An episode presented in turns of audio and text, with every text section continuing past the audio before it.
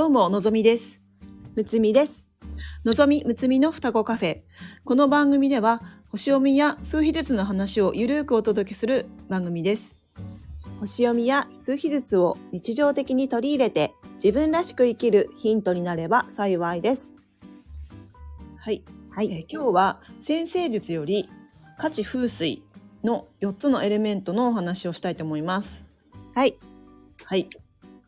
じゃあ今日はのっちゃんお願いします。では早速いきますね。西洋占星術では12星座を火、地、風、水の4つのエレメントに分けることができます。これは古代ギリシャで生まれたこの世の中にあるものはすべて火、地、風、水の4つのエレメントから成り立っているという考え方から来ています。エレメントは日本語では四元素もしくは四区分と呼ばれることもあります。12星座の特徴を一つ一つ覚えるのは簡単ではありませんが、星座をバラバラに覚えるのではなく、性質や価値観が似ているこのエレメントごとにまとめてイメージして覚えると記憶しやすいのではないかと思います。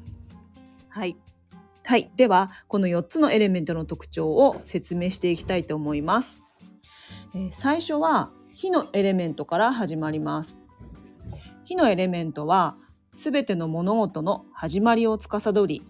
とても強いエネルギーを持っています。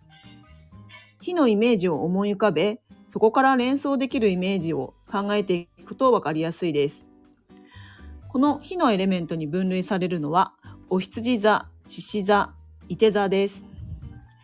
火のエレメントは目には見えないものを直感でキャッチし、それに従って燃える火のごとく情熱的に熱い心を持って進んでいきます。キーワードとしては情熱的、ひらめき、向上心、直感、自主的、意欲的、行動力、エネルギッシュ、元気、楽観的、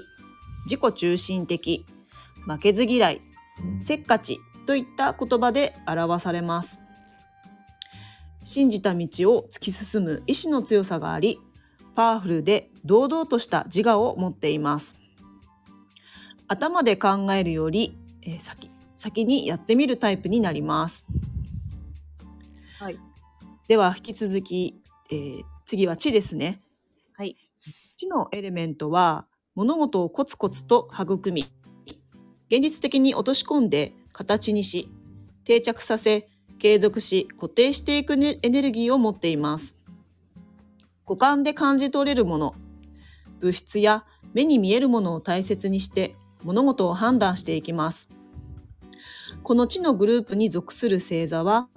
牡牛座、乙女座、ヤギ座です。地のエレメントは大地そのものを表し、すべてを受け入れ育む性質があるので、大地がもたらす安定感、また大地が生み出す富や豊かさを象徴しています。キーワードは、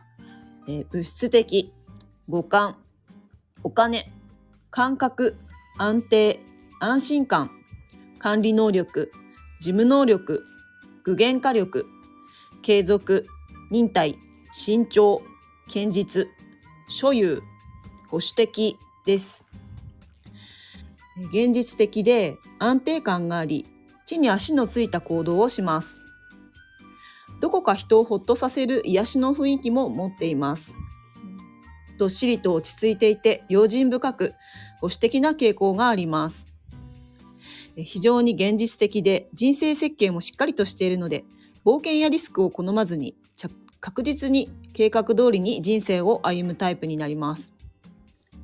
3つ目は風のエレメントになります。風のエレメントは物事を発展させる勢いがあり、新しさをもたらすエネルギーにあふれています。風のように軽やかで自由な性質を持っています。情報に関する感度が高く、知的なことに関心があります。この風のグループに属する星座は双子座、天秤座、水亀座になります。キーワードは思考、情報、コミュニケーション、社交性、知性、拡散、自由、理論、客観性、好奇心、フットワークが軽い、クールなどです。風のエレメントは柔軟な思考能力と社交的な性質で、人とのコミュニケーションが得意で、それをもとに有益な人間関係を築くことができます。同じ場所にとどまることのない風は、常に新鮮な情報や新たな交流を求めて、人から人へと移動する傾向にあります。そこで得た知識や情報を他の人に広げていくことに優れているのも特徴です。そうすることで自分の得たものを世の中に還元して、知識を吸収し広めるといったことを繰り返し、人や環境に縛られることなく軽やかに生きていきます。最後は水のエレメントです。水のエレメントは人の心や無意識の世界など目に見えない分野を司ります。感情、どう感じるかを大切にして物事を判断します。気体のように異なるものを混ぜ合わせたり、融合させたりするエネルギーが特徴です。水は澄んだり濁ったり、冷やせば氷、温めれば気体というように、環境や状況、状態でどうにでも形を変えられるので、人間の感情の象徴でもあります。涙を連想すると分かりやすいかもしれません。このグループに属する星座は蟹座、さそり座、魚座です。キーワードは感情、感性、一体感、共感、愛情、安心感、思いやり、心のつながり、敏感、献身的、世話好き、自己犠牲、包容力、癒し、浄化、救済、芸術、スピリチュアルといった言葉で表されます。あらゆる物事を心で感じながら受け止めます。自分が感じていることや相手がどう感じているかなどを感覚やフィーリングを大切にし、物事を自分なりの角度で解釈していきます。愛情深く人との結びつきをとても大切にし、自分のことのように相手を思いやり配慮できるので、人間関係の潤滑油的な存在です。人を癒す力に長けているので、他人を救ったりする仕事に就く人が多いです。はい、以上、火、地、風、水、順番に説明しましたが、いかがでしょうか？そうですね。12星座を覚えるのは結構大変ですけども、はい、まずこの4つに分けることで、なんか大まかな特徴が、分かりやすくなりますよね。そうですね。あとはですね、まず火から始まるんですけれども、火で、これをやっていくぞって、熱くなって、でその次に地で、継続してやってみる、風で情報や知識を得てアレンジし変化を加えて、最後は結果やってみてどうだったかを感じる。これはなんか物事の、サイクルですね。起承転結と同じような、意味合いだと思うんですけれども、このサイクルを順番に3回繰り返して、星座は1年巡っていきます。なるほど。例えると、どうですかね、分かりやすいか分からないんですけど、1学期2学期3学期みたいな感じですかね。そうですね。今4つのエレメントの星座を見てみたら、確かに繰り返、この順番を繰り返してますね。そうなんですよ。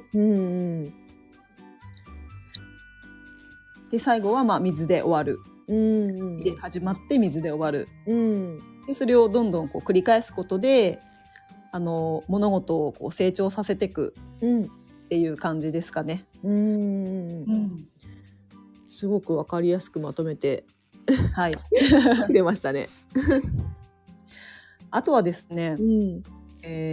相性とかもこれで分かったりするんですけれども、同じエレメント同士は価値観が似てますので、基本的に相性が良いとされています。あとはですね、風と、火ですね。あと、水と地、その相性はいいって言われています。っていうのが、風は、風が吹くと火は勢いを強めますよね。で、火と風は一緒になるとパワーが強まる、お互いにこう補完し合うような、相性のペアになります。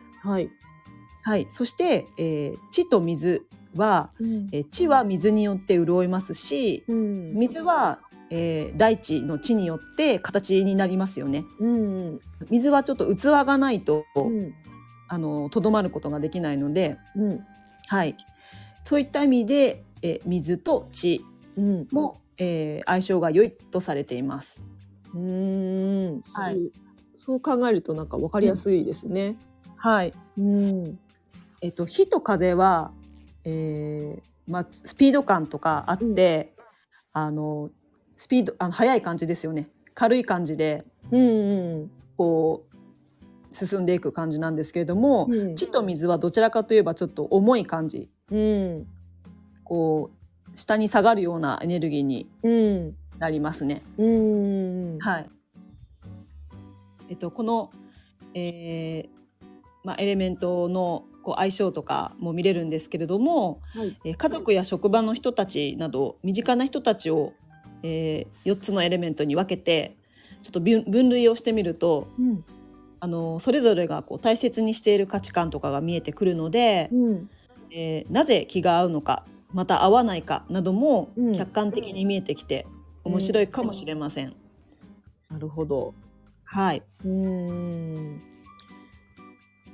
かになんか自分は、例えば私たちは蟹座ですけども、その自分たちが大事にしている価値観っていうのは、ありますけども、人それぞれ違うんだっていうのが、こう分かるとなんかお互い認め合えるような気がしますよね。そうですね。違って当たり前ですよね。そうですね。気が合わない人とも、その相手の大事にしているものが何なのかっていうのを、こういったことから、見えてくると思うので、結構参考にできるんじゃないかなと思います。では今日は12星座を4つに分類したエレメントについてお届けしました。ありがとうございます。じゃあ今日はこの辺で。ではこの番組ではレターを募集しております。数日ずつと星読みの観点から一言アドバイスさせていただきます。ぜひ何かヒントになればと思いますので、レターを送ってくださいね。お待ちしております。最後まで聞いてくださりありがとうございます。また明日お会いしましょう。では、のぞみでした。むつみでした。バイバイ。